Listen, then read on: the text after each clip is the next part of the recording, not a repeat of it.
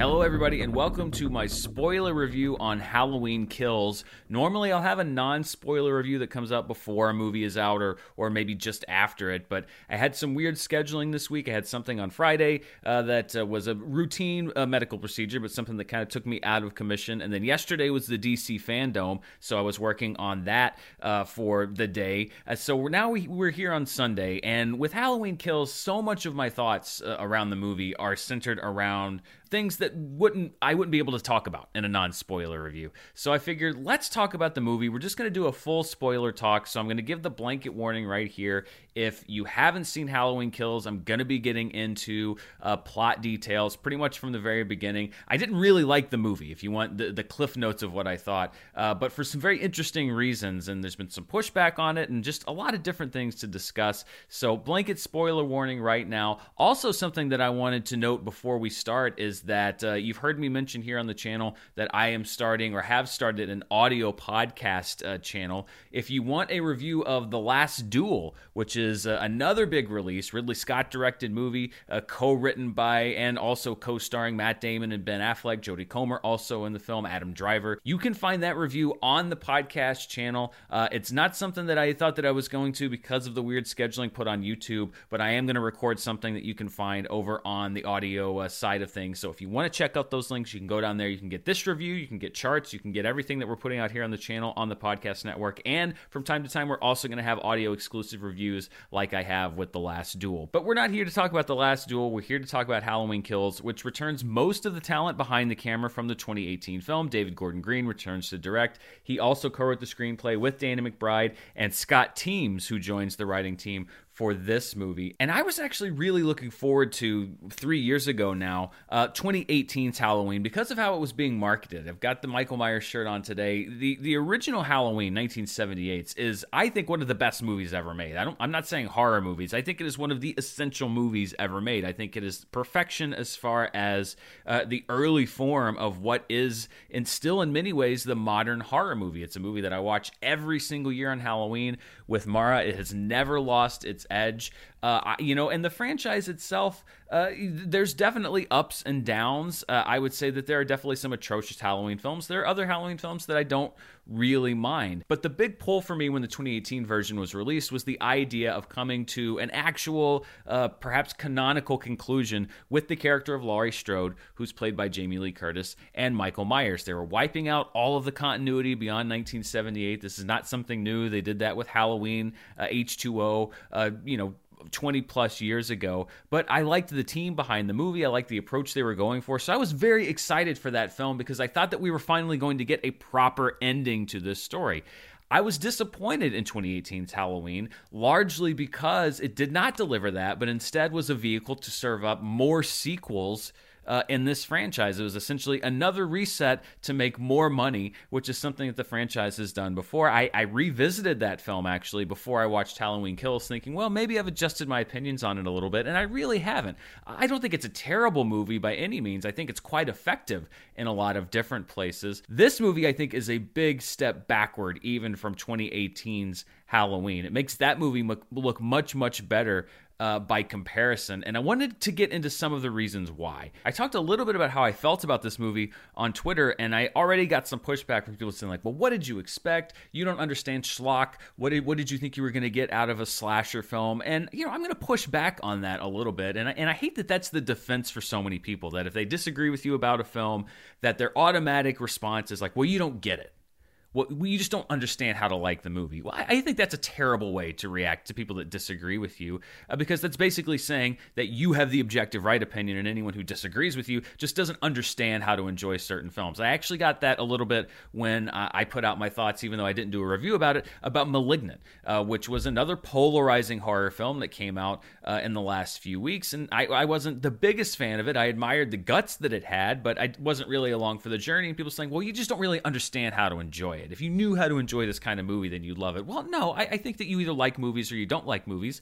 And these are the reasons why I didn't like this movie. I, I like plenty of gore fest, splatter fest movies. I like plenty of movies that are just generic slasher sequels. I'm a big fan of the the Scream sequels, even though really the first one is, I think, easily the best. I, I like camp. I'm a big fan of the Nightmare on Elm Street series, even though those are very high camp in many different places.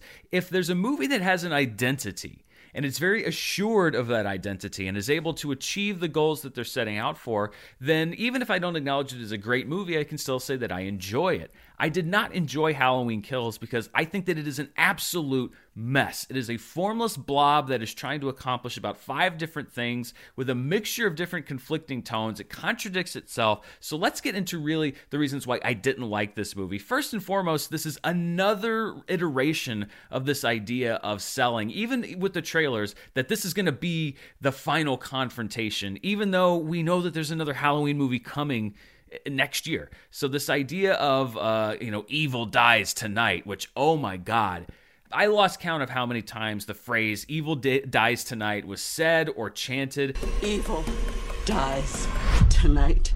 Uh, and it's especially laughable because we know that there's another movie coming. And so the concept that evil is going to die tonight uh, is just patently false. And we all know that it's false. And yet the movie treats it so seriously that it's almost like it's ignoring its own broken promise before we even get started. Because evil's not going to die tonight because Halloween ends next year. And what makes it even funnier is that I can already tell that the next movie is going to once again set up for the third time the final confrontation between Laurie Strode and Michael Myers. It's obvious that they didn't really know what to do with the character of Laurie in this movie because she's essentially sidelined for the entire thing. I mean, we're, we're going to get into what exactly she was doing in this film, but I can already see the trailers and what's going to be promised for Halloween Ends, which is the same as they did with 2018's Halloween. It's going to be Jamie Lee Curtis and Michael Myers in their final one one on one confrontation. It's all going to end. Now, maybe it is actually going to end. I don't know. I don't really know what to expect from this series anymore. But we're going to, at the end of this series, have three consecutive films that have all marketed itself on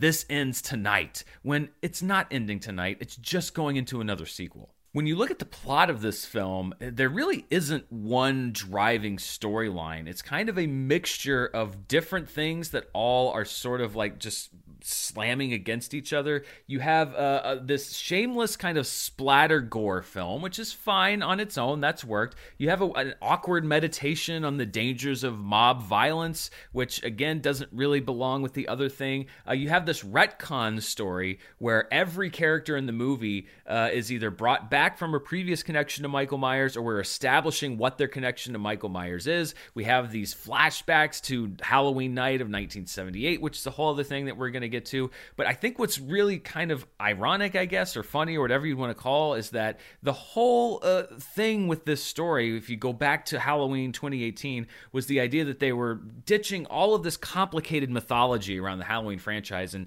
and really streamlining it just to Michael Myers and Laurie Strode. And now what we have with this sequel is the building of a, a, an almost as intricate, if not more intricate, mythology around this character by bringing all of these different people in and establishing all this different different backstory, retconning everything, bringing in all these things that obviously weren't in place for the last movie into this movie, so that now we're trying to build the story of this town and the thing.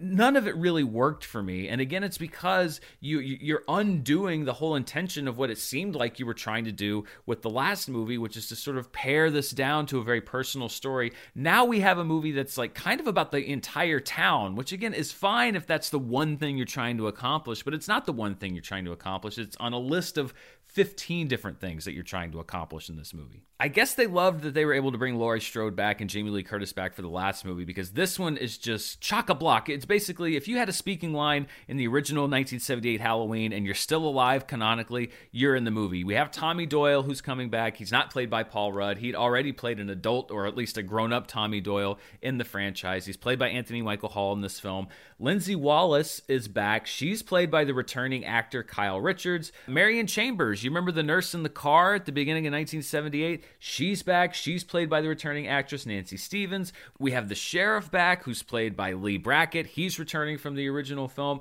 We have Lonnie, the bully who got scared off the porch. He got name dropped in the last film. Now he's back in this film. Apparently, uh, nobody was so traumatized by the horrific murders of 40 years ago that they thought to pack up and leave town. As a matter of fact, it seems like some characters are coming back into town. We also get returning characters from the last movie, of course. Jamie Lee Curtis as Laurie Strode. We have Judy Greer as her daughter Karen. Uh, Andi Matichak as Laurie's granddaughter Allison. And then we have a few new characters who are really just grist for the Michael Myers mill, and they're particularly dumb characters at that. These new characters were part of the generic slasher sequel thing where you introduce new people. It's kind of the Friday the 13th formula. They're not really there to do anything but die, which is fine if that's the movie you're going for, but Halloween Kills was not going exclusively for that, so it just doesn't really mesh with anything else in this movie. So we start off the movie where we ended the last one. Laurie's house is burning. This really is where Halloween should have ended. We find out how Michael survived the fire, which is that he pulled down the little clerk's roll down door and he was just in the gun cabinet. So that's how he survived the fire. All right, cool.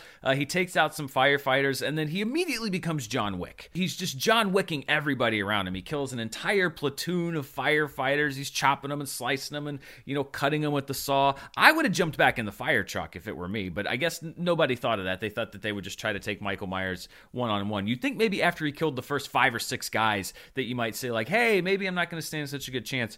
Uh, nobody really had that thought. So he he murks an entire just uh, engine company of firefighters, and then he continues his journey uh, through Haddonfield. Speaking of Haddonfield, we get a little bit of backstory about what happened uh, 40 years ago on that night because the character of uh, Hawkins, who's played by Will Patton, is unkilled uh, from the last movie. This is another slasher thing where you unkill a character to continue their story uh, in this film. And so we have this flashback to 1978. We see after what happened after the credits rolled. Michael Myers is just roaming around the neighborhoods. We have a bunch of Haddonfield police who have exceptionally poor marksmanship, uh, who are just following Michael around. But a young Hawkins ends up in the Myers house with his partner. Uh, he his partner is held hostage by Michael Myers, and he shoots and kills his partner, trying to kill Michael. Uh, Michael ends up outside of the house, uh, and then we have deep fake Dr. Loomis who comes in, uh, runs in, and is like, "Did he murder anyone? Is he?" You know, whatever you say in the Dr. Loomis voice, and then Loomis is about to just straight up blow Michael's brains out, but Hawkins stops him from shooting him, and so now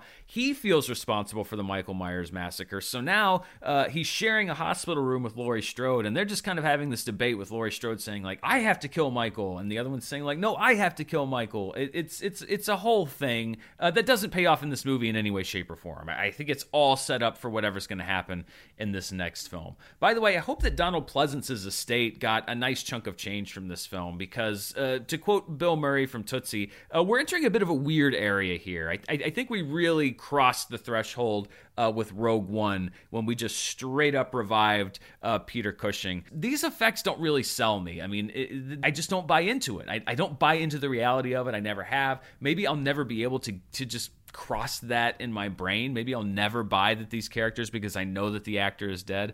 But I didn't buy anything of this animated Dr. Loomis coming in. Uh, and yeah, the idea that we are now continually reviving dead actors to put into movies.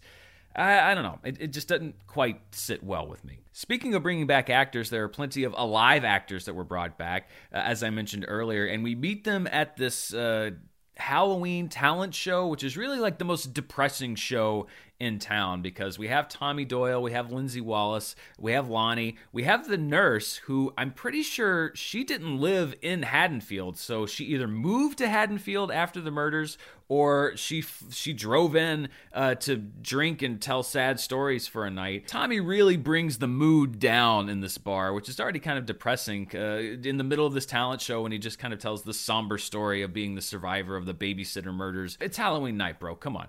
Uh, let's keep the mood vibrant. We had a ventriloquist act on after you. I really don't know if your somber meditation uh, on the murders that happened is is the place to do it. Maybe at a town memorial or something, not the town talent show at the local dive bar. And this is also a continuation of a trend that I'm not really a fan of, and, and, it happens so much with these revivals, which is that everybody that you loved from a previous film, when you do these revivals, is miserable when you come back to them. It, it, it honestly, The Force Awakens did it too. Uh, you have this big Return of the Jedi happy ending, and then you come back and everybody's miserable and you're back into a war. Same with this, with Halloween. Nobody's happy, everybody's miserable. And I'm not saying that necessarily these characters should be happy, it's just that this is becoming a trope where when you bring these actors back after X amount of years to come back to these franchises, almost without exception, their story beat is, and then their life went to shit and they're miserable and they hate everything and this is just about exploring their misery and depression etc um, i understand why it's an interesting story but it's also a story that keeps getting told over and over and over again. The people that you loved in these older movies had terrible lives after you caught up with them. After a while it's like not only is it not interesting it's like uh, come on somebody must have had a happy life. Apparently not according to the movies Michael Myers, meanwhile, is out in Haddonfield doing what Michael Myers does, going on a rampage. And uh, there were a couple things that I liked. This couple that's killed in their homes uh, I think the first couple that are killed after the firefighters uh, are, are are John Wick. The reveal that we saw of him, where they don't know where he is in the house, and he turns on the light in the bathroom, and we just see that reflection of Michael in the mirror. I like that because that's kind of classic Michael Myers stuff. The idea that uh, he's just sort of lurking. He's just in some quiet corner of your house or outside the window. That's what I think makes Michael Myers the scariest. It's not that he jumps out of the bushes at you, it's just that he's just kind of there. We get some pretty gnarly deaths. He stabs the guy guy a bunch of times with knives, and we have the fluorescent tube kill uh, in the throat. Again, we're, we've upped the gore factor a little bit, although I thought that the gore was already pretty over the top in the last movie. Through all of this, Laurie is in the hospital, much like she was in Halloween 2. And this is one of my least favorite things about the movie because I thought that Jamie Lee Curtis was completely sidelined for this movie. It seemed very obvious that the character of Laurie is only in this movie to bridge the gap between the first movie and the third movie, which kind of makes makes me think that this movie didn't really need to exist. She is hurt, and then she gets up and says she's going to go fight Michael, and you know jams herself with painkillers, etc. But then she's almost immediately hurt again and back in the hospital bed. And her job essentially is to just like talk about the past and then provide some narration about the town at the end of the movie. And then it's we're just going to jump ahead to Halloween ends. Um, as much as Laurie Strode had to do, and I thought that Jamie Lee Curtis was actually really good in the last Halloween movie, 2018's Halloween, she felt completely useless in this movie. It's, it's like they found really no function for her character. And again, I think it's because they know that the third movie is going to be set up for this final confrontation between Michael and Laurie, and that they couldn't do that again in this movie or explain, well, how does she have another confrontation with Michael, but it's not the last one? You know what? Forget it.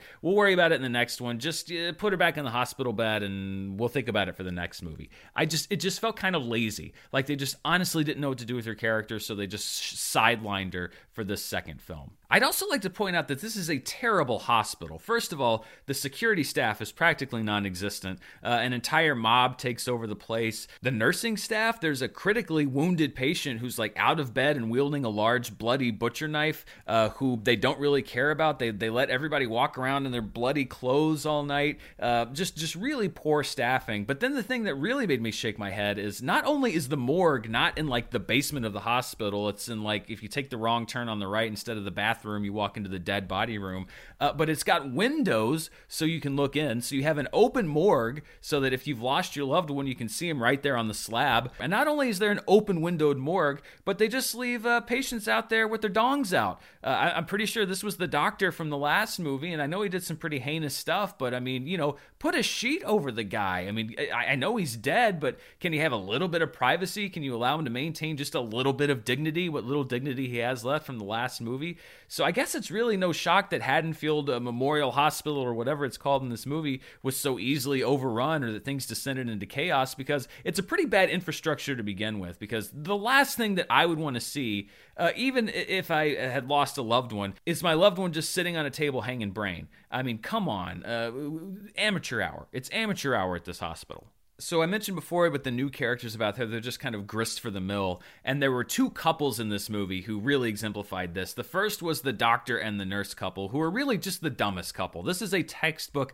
slasher movie, dumb couple. There was no way that they were ever going to survive this movie. But even by slasher movie standards, this couple is just really dumb. Like the wife, Michael didn't even really have to kill her. He just has to kind of like open the door hard at her, and she takes care of it herself. And then you have Big John and Little John Who have bought the old Myers house and renovated it. They are a movie gay couple, and that they are what a lot of movies stereotype a gay couple to be. They renovate houses, they listen to old records, they eat fancy foods, they like to scare small children.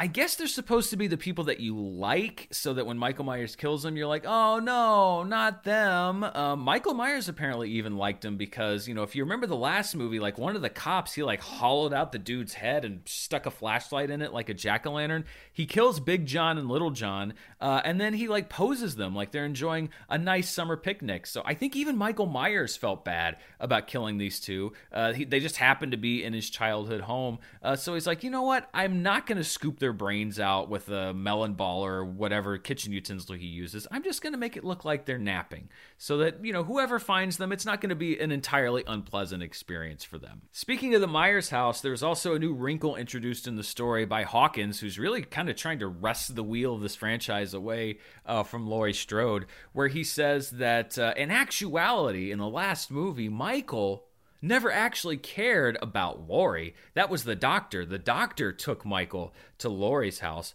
He was just trying to go home. He just wants to go home and look out the window, apparently. Um, which, way to really raise the stakes going into the last movie by establishing that your central conflict uh, from the side of, of uh, Michael Myers really was never a conflict at all, and he doesn't really care about Laurie Strode. I mean, if he didn't, why wouldn't he just? The guy knows how to drive. Why didn't he just drive away from Laurie's house and go home? Uh, he had plenty of access to motor vehicles, but again, we're retconning here, so you can't really bring logic into it. But I did think that was a real way to defuse the stakes here by saying like, "Oh, he doesn't, you know, he doesn't really care about you. Uh, he just he just wants to go home." Uh, okay, f- yeah, fine, whatever, sure.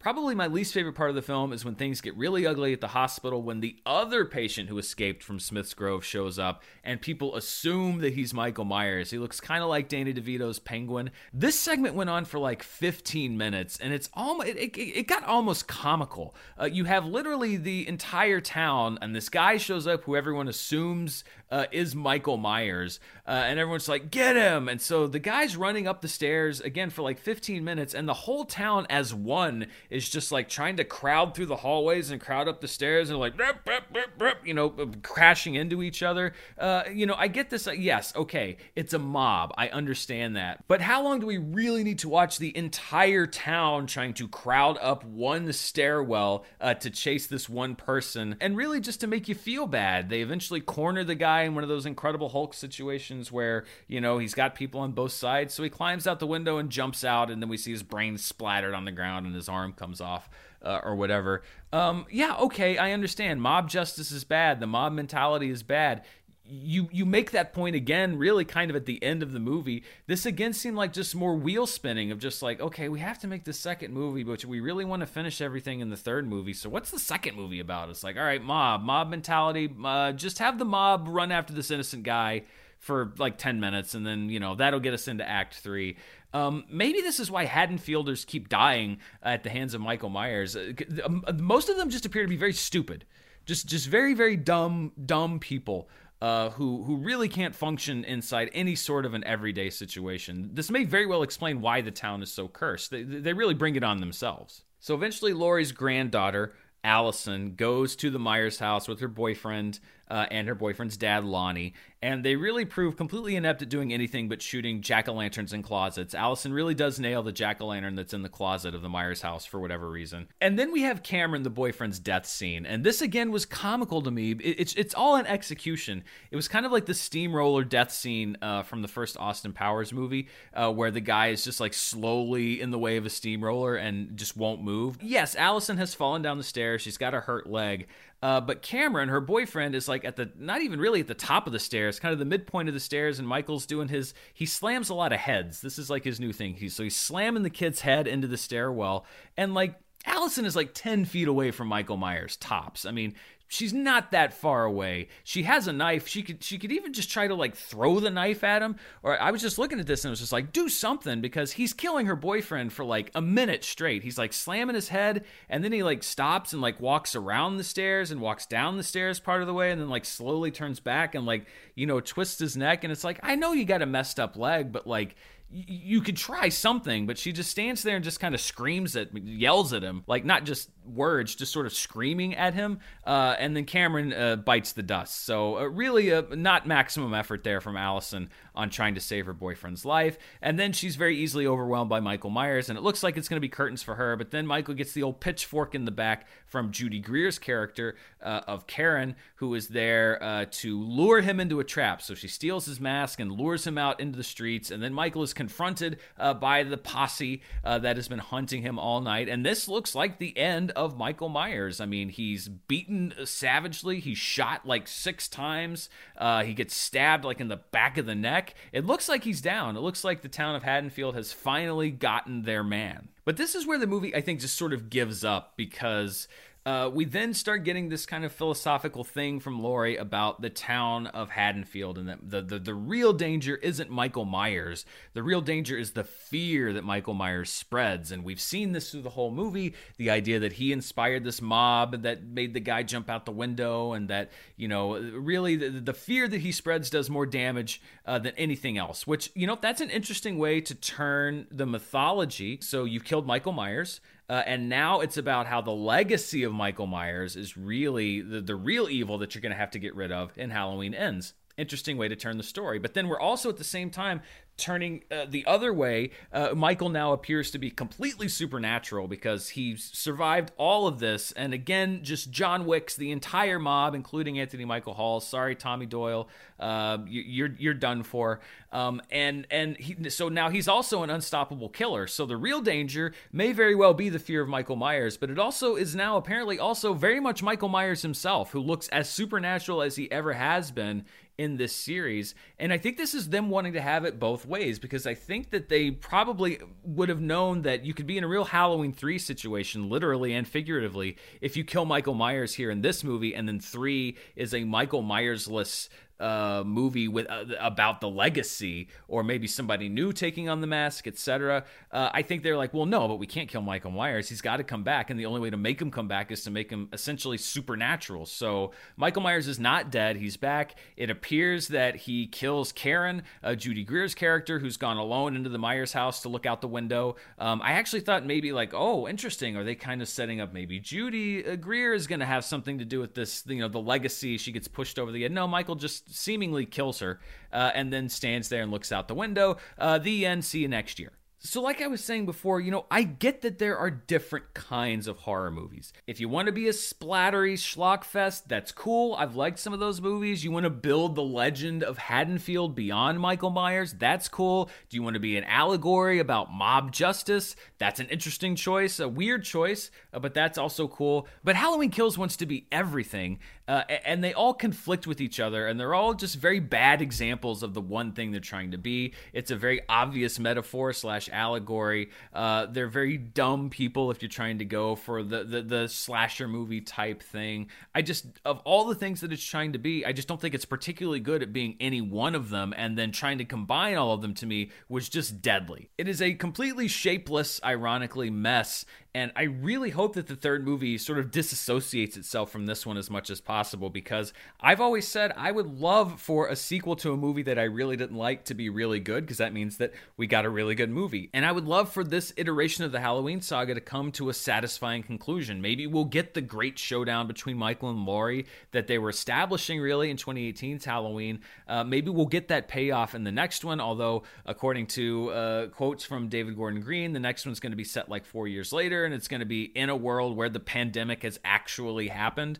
That'll be fun. Uh, let's stuff that in there as well. Uh, but, you know, I'm going to try my best not to prejudge it. Uh, it's still a year away, uh, even though I wasn't fans of either of these movies. If the third movie uh, can can can pull this off and be a satisfying conclusion, then I could see myself kind of watching the parts of the first movie that I like, and then watching the third movie because it's a great conclusion, and just trying to ignore this one altogether. And that's why I hope that Halloween Ends uh, sort of just distances itself from this one as much as possible. You said what you wanted to say in the second one, because I would like to just acknowledge this franchise as the first movie, the third movie, if it's okay, and then just skip the second. I am just uh, not a fan of these, and, and it really sucks because I was very, very, very, very excited uh, for this iteration. And um, yeah, Bit of a letdown so far. But what did you think? What do you think of Halloween Kills? Do you like this new direction that the franchise is taking? Let me know down in the comments below. And please check the description as well for how to subscribe to the audio version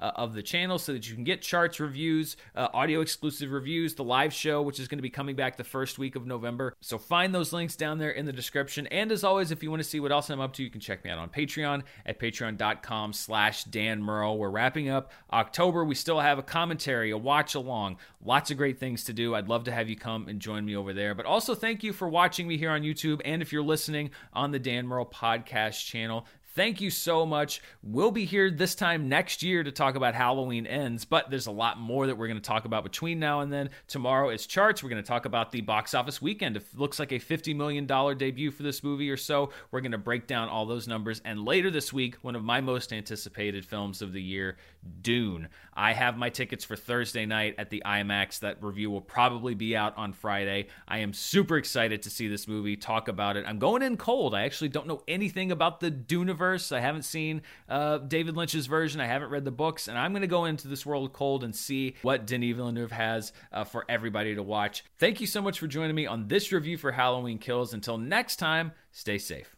Bye.